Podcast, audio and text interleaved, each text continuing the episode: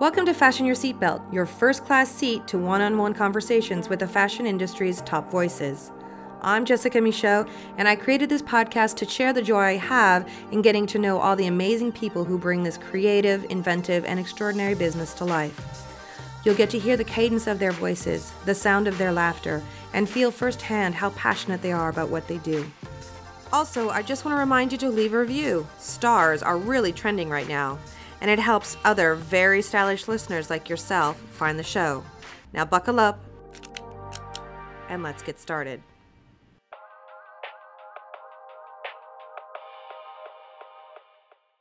Fashion designer August Getty is a gentle soul whose goal is to create a fully inclusive, fully immersive sartorial world where everyone is welcome. All that is required is that you be yourself 100%, both in the real world in one of his one of a kind couture creations or in the digital sphere where he has recently created a whole new virtual universe that he has baptized Tinnitus. It is inside Tinnitus that August has brought to life four digital fashion gowns for this past haute couture season, with 3D imagery so detailed it probably caused some of the biggest couture houses to turn green with envy. The designer spent six months creating these three dimensional virtual gowns, and he intends to expand on this concept with the upcoming couture shows this summer. Based in Los Angeles, the August Getty Atelier has become a niche go to fashion house for celebrities like Miley Cyrus, Cher, Katy Perry, Lady Gaga, Zendaya, and I could go on. All of them looking for outfits that are bold, unexpected, and wholly original for their galas, red carpets, and event outfits. Because let's get one thing straight August designs ensembles for maximum impact. For August, who is an autodidact designer, the goal of fashion, which he says he has loved all the way back to when he was in the womb, is how transformative it can be. It can make you brave, and it can give you strength to become the person you want to be. Turn fiction into reality with fashion. That's what makes it so magical and so powerful. August, thank you so much for taking the time to speak with me. I'm really excited to finally get to do this with you. Thank you for having me. Me too. So, listen, I want to start off with, you know, a, a, softball question and just tell me a little bit about your origin story. Tell me about when you first were bitten by the the fashion bug, let's say. Oh gosh. I mean, it was in the womb. It, it was it was destined to happen for me.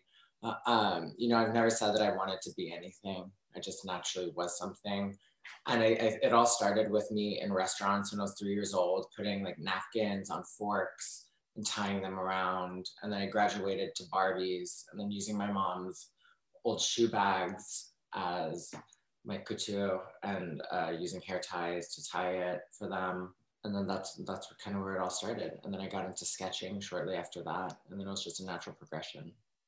And so I know you're an autodidact designer, so you're self-taught. What was the thinking behind that? Did you just not want to go to a, a, fashion school? Did you feel like you just had it in your bones? What was the what was the thought process behind that part of the whole fashion aspect? Well, I'm not great at being told what to do. that was that was the first part, and I also knew that I didn't want to sell cookies. Mm-hmm. I, I, I don't want to make Hanes. I don't want to make a white T-shirt. They're great. They're practical, but that's not me. And so I didn't want to be taught in a way that I couldn't teach myself. And it's also, I, I more want to always express and evoke storytelling with what I do rather than selling garments and selling clothes. Mm-hmm. And so it, it just comes naturally to me, something that can't be taught when you talk about the the storytelling that that's the that the basically the clothing is a vessel for the storytelling that you want to you want to tell the world what is that message? What is that story that you want to tell with your clothing with your collections?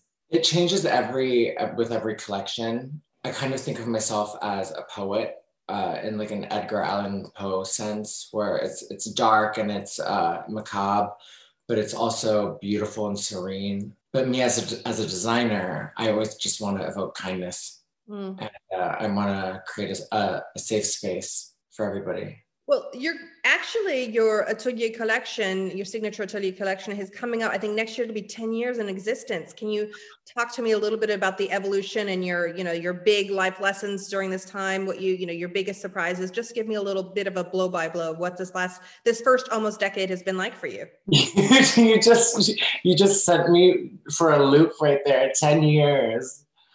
Oh my gosh. That's crazy. I cannot believe that. Yeah, uh, 2012 that's insane. My uh, the evolution has been, I think, extraordinarily rewarding and creatively for myself. Mm-hmm. Because I think, especially after the second collection with the other woman collection, it was a uh, very immersive. I scented the runway like tobacco.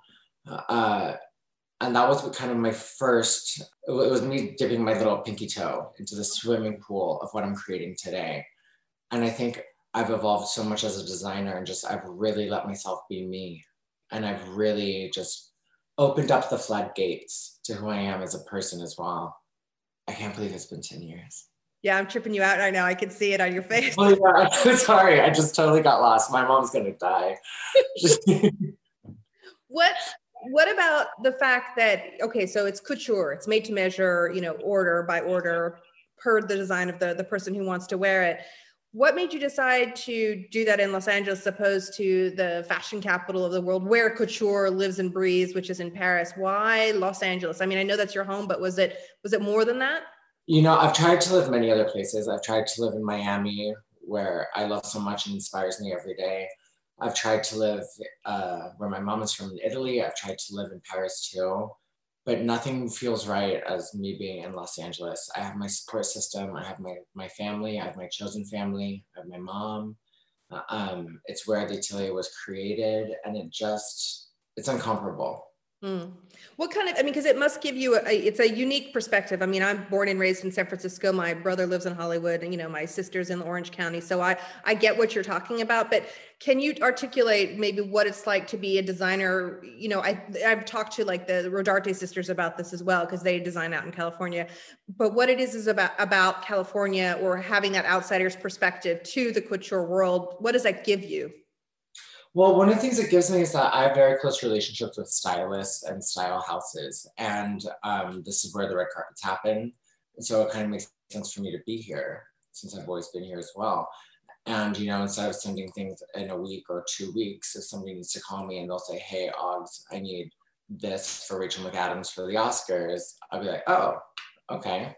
I'll call the studio up and we'll have it sent to you in 10 minutes. Um, so that's definitely one of the advantages that I have being here. Yeah, it's almost sustainable couture in a way if you're talking about the red carpet. It's, it's very sustainable. I'm also, I like being one of the few, if the only Los Angeles couturier. Mm-hmm. Yeah, that's a bit of a niche. It just, it, it kind of gives me a little bit of an edge, which I live for. well, I mean, you mentioned you you name checked Rachel, um, but you've you've you've gotten some, you know, very big gets. I mean, from Lady Gaga to my idol Cher to Miley Cyrus, Zendaya, of course, who's the one right now, right? Everyone's talking about Zendaya. Can you tell me, uh, give me a great story about maybe one of those partnerships, and then maybe who's still on your bucket list as someone you would love to get your hands? I'll, I'll do you one better. I'll give you the Cher story. Oh yes, please. So when I was a baby, my mom used to be roommates with Cher. I had no idea. Yes, this is like Bob Mackie days. Used to live in her house with like a laundry uh, line separating their rooms. It was fabulous, she said. Um, but when I went to her house, I was I was a little kid, and I was how little kids are, and I was a wretched little person. and so when I dressed her for her album cover, um, Dancing Queen, I went to her house a couple years ago and I walked in and I sat in her living room for a little while. And she was like blasting her music. And then she came out and she was like, Hi, August. And I was like, Hi. And one of the first things out of my mouth, I was like, I'm so sorry. she goes, For what? I go, For being a kid and for being stupid. And she was like, Oh, it's fine. You were born a boy. They're all like that. She's got a point. She's got a point. But she she sounds amazing. How what a what an amazing experience. I mean, she just she walks the walk and talks the talk, that woman. It was so full circle for me too. And then we FaceTimed my mom. I cried. Um, I told her that I wanted the the outfit back so that we could put it in like a rock and roll Hall of Fame kind of deal. And she was like, "You want this back? You just gave it to me." That's Cher for you in a nutshell. That's Cher and so and then so you've got Cher so i imagine that's i think that is actually impossible to top but is there anybody else you would love to create a a, a dream dress for a dream outfit for? Oh monica bellucci. Okay. She's it for me. She's what is it. about her? It's just it's her and sophia loren. It's just that Italian, just raw sex appeal of owning the world and owning yourself as a human being. I just, I fall in love with them every single day.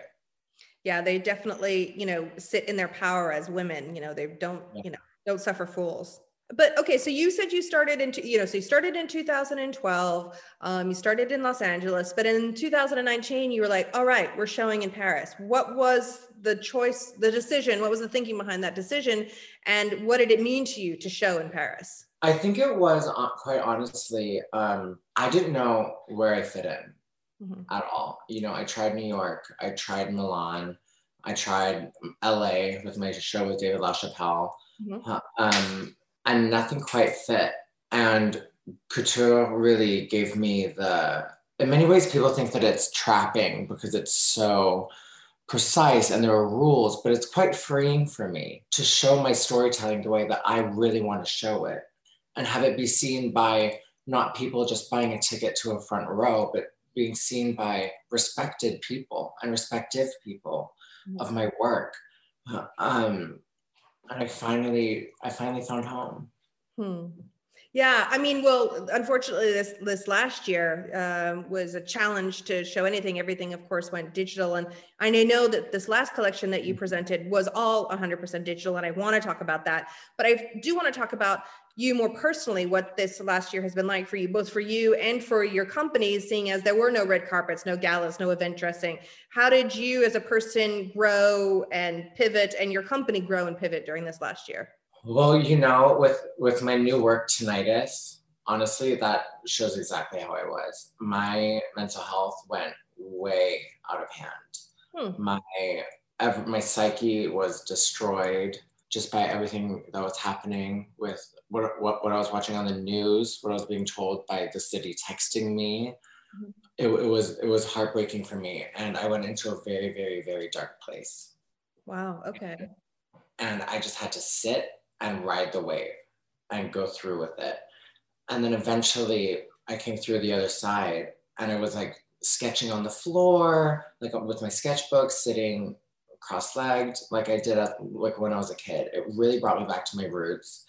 I designed the entire collection of tinnitus. Mm-hmm. I was like, August, I know you're suffering right now, but we need to make a space for people who are suffering during and after this pandemic for them never to feel like the way that you're feeling ever again. And that's what this whole work was about. You know, I wanted to build a world that was built around anxiety and depression, but for you to be able to look at your disabilities, your struggles, and repaint it in a vibrant color. So you don't have to be depressed of your depression or anxious from your anxiety anymore. Mm-hmm. You can just accept it and be like, this is a part of me and it's beautiful. And then you can walk the walk and move forward and that's honestly what helped me out but so but then break it down for me a little bit more for because my understanding is of course there's the collection the four completely digital pieces that dresses gowns that you created and i i do have my favorite. Um, and then also the world itself you know how do they tell me i want you to like kind of parcel that out a little bit for me so that people can understand. Okay well the world will always be the world of tinnitus. It will always exist. I hope to come back to it. We're doing a part two in july where um, I hope to do a part three, four, five, six, seven, eight, nine, ten, like sporadically throughout my life.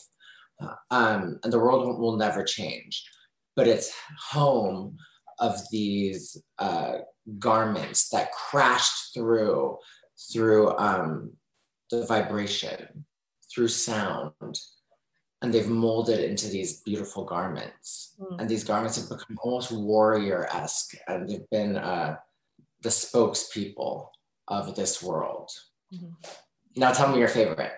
my favorite one is the it's the the bustier and it's pinks and, and the beading. It's all I have all pinks. This is what's coming up to me the, as far as the color scheme. I think it was like the number four, and and it and she's like over water. I think anyway. I'm even talking. I'm even giving it a name. I'm saying she the dress right, um, which is, yeah, yeah. is interesting in itself. But I understand that it took like so this is a big debate in, in the fashion industry where we're talking about being more sustainable by going digital and you know creating on online but the people are saying well it's super expensive and i know that yours it took like six months to make it as detailed because i was also really impressed by how far in you could get to the detail work. I mean especially when in relationship to some of the fashion shows we see where you you don't you know you don't have a really good angle you can't really get the details of the clothes depending on the film. So for you to have uh, you know these dresses that were so detailed but then again it took six months. So what's the thinking in relationship to the validity or the possibility of this in the future as an option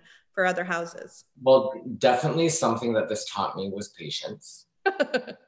And it taught me to sit down for a moment because even during my shows you know i'm adding beating to it at the ninth hour you know at the at the fifth inning like then and there they have to walk out in 30 seconds and i'm so ready and that doesn't work for digital at all it takes months and months and months and months and i definitely think that in the future it is a it's not a necessity, but it's an incredible asset to have on your tool belt. Mm-hmm. Um, one of the beautiful things about it is that everyone gets to see it around the world. And it makes couture not seem as this elitist society, which it isn't.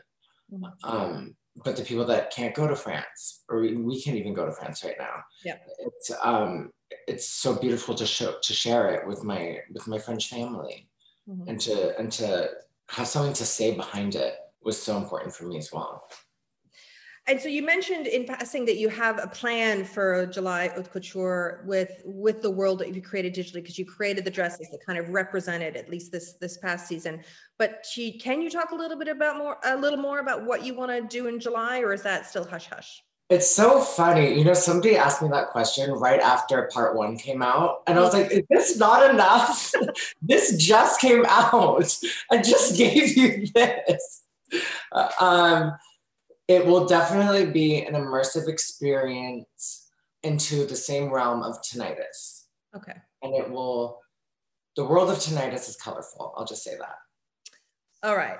Um, well, then let's move on. Uh, you know, besides fashion, I know another big part of your your life and what you're passionate about is philanthropy, working um, with the LGBTQ community. Um, there's been a, a, lot of hot button topics in this last year, a lot of stuff going on, you know, racial equality, you know, social justice, representation.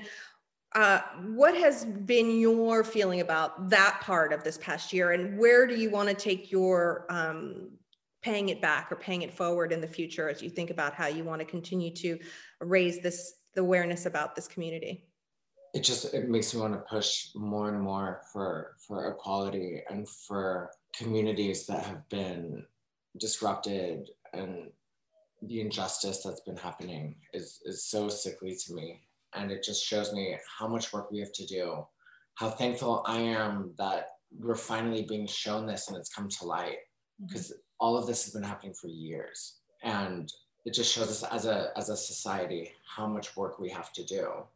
Mm-hmm. I'm ready. And I'm not gonna stop. Yeah, no, I was I was really impressed how, you know, things more for example we were talking about black lives matter and then it and then it became trans lives matter and how that you know that how that grew out of that and then me that awareness my like my children going okay so what's trans? and trying to educate them about that. So it was it's been a really quite a, kind of on a lot of levels a teachable year um, for many many different things. Thank god because it, it, also every, everybody finally sat down and they and and, and they were forced to listen mm-hmm. No i agree. And educate for the for those who don't you know who have no point of reference who are completely living in their bubble to to have that burst in in, in a really intense way but a needed way. I'm, I'm curious to know i know how much blood sweat and tears went into creating this universe and creating this uh, completely virtual collection um, was but i'm wondering you know is there anything uh, you talked about how this last year was really difficult for you but i'm wondering if there's anything that's you know percolating that you're fascinated by besides fashion or that you a hobby that you picked up over this last year or something else that you kind of done to self-soothe in this last year? I've been obsessing over musicals. Really? I, I have to be honest. It's it's my it's not even a guilty pleasure. It's just a straight up pleasure. Um oh i could give you some i could give you a a tidbit for my my future collection. Ooh do tell um, the title of it is Onion Girl. Hmm. And it's based around a musical that I was writing during quarantine. Wow. That's a great title. Onion Girl. Yeah, I like it. Very Incredible. well. get too close, she'll make you cry. She's layered. And I was just diving into that. And I was, my my friend who was living with me at the time, she was I was like blasting Wicked at the mm. top of my lungs and singing along at like eight o'clock in the morning. She was like, "Can you shut up, please?" I'm like, no, it's art. Painting myself green. is that your is that your go-to? I was about to ask you, like, what's your go-to musical and your go-to song from a musical? Is that it? Oh, Wicked for sure. But also my, my godmother, or her name is Orfeh she she's a Broadway queen. She was in um, Legally Blonde. She's in Pretty Woman. So anything she's in, I'm I'm sold. You're so there for that. Okay. Yeah. Up until now, what would you say have been your biggest takeaways about fashion? Clearly, it fills an, a, a need in you, uh, you know, a desire in you. Can you talk to me about what it is that fashion fills in your life? Me being able to express it makes me feel valid and it gives me the opportunity to have the platform that I do. And it's almost the vessel for it. And what I have to say is much bigger than anything I must create.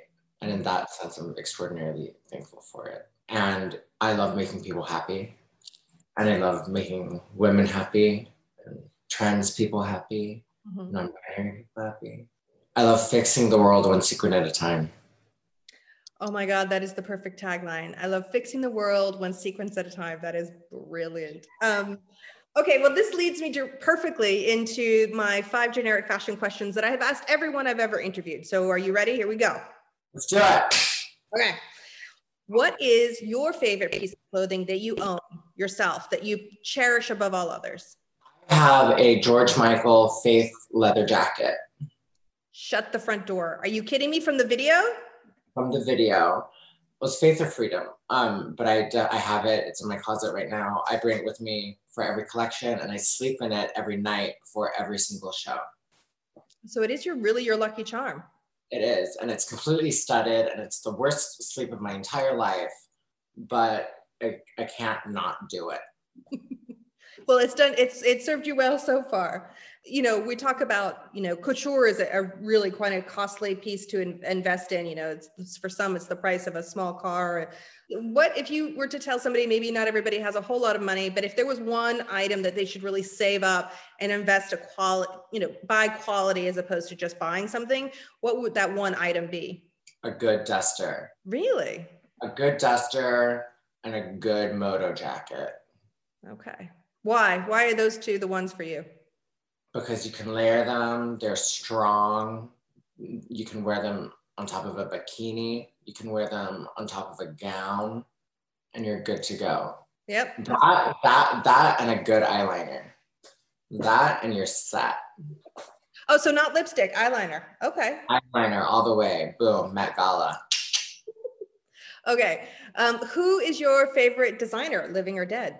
Lee McQueen and Gianni Versace. Vero. Yeah, Gianni's also up there. Um, what trend will you never follow? Trends. Yeah, they seem, I would say no more trends, but more like tribes these days. And flats. no flats, no trends. Got it. Okay. And uh, then the, my last question for you is what do you love most about fashion? Freedom. I, lo- I love that if you're not brave, you can throw on a piece of clothing and become brave. And then in hopes of that, you know, I've always said clothing looks best on the bedroom floor. The, mm-hmm. the whole the whole ethos behind what, what I do is that I hope you put on my clothing and then when you take it off, you carry around that feeling forever. And that's what I love about fashion. You can lie to yourself every fucking day, excuse me, every single day. And then one day that lie will become real. I love the positivity. August, this has been such a delight and so long overdue. Thank you so much for taking the time to speak with me. I hope we get to do it again on some other platform in some other way in the future. And I hope to see you maybe this summer here in Paris. I do. Let's do it. I'll be right back here. Thank you so much. Listen, big kiss from Paris. Thank you. Fashion your seatbelt. Bye. Bye. Don't want to miss an episode of Fashion Your Seatbelt? No problem. Just go to iTunes or wherever you download your podcasts and click on the subscribe button. Then every new episode will drop into your feed automatically. No fuss, no muss. Believe me, I know. I'm Jessica Michault.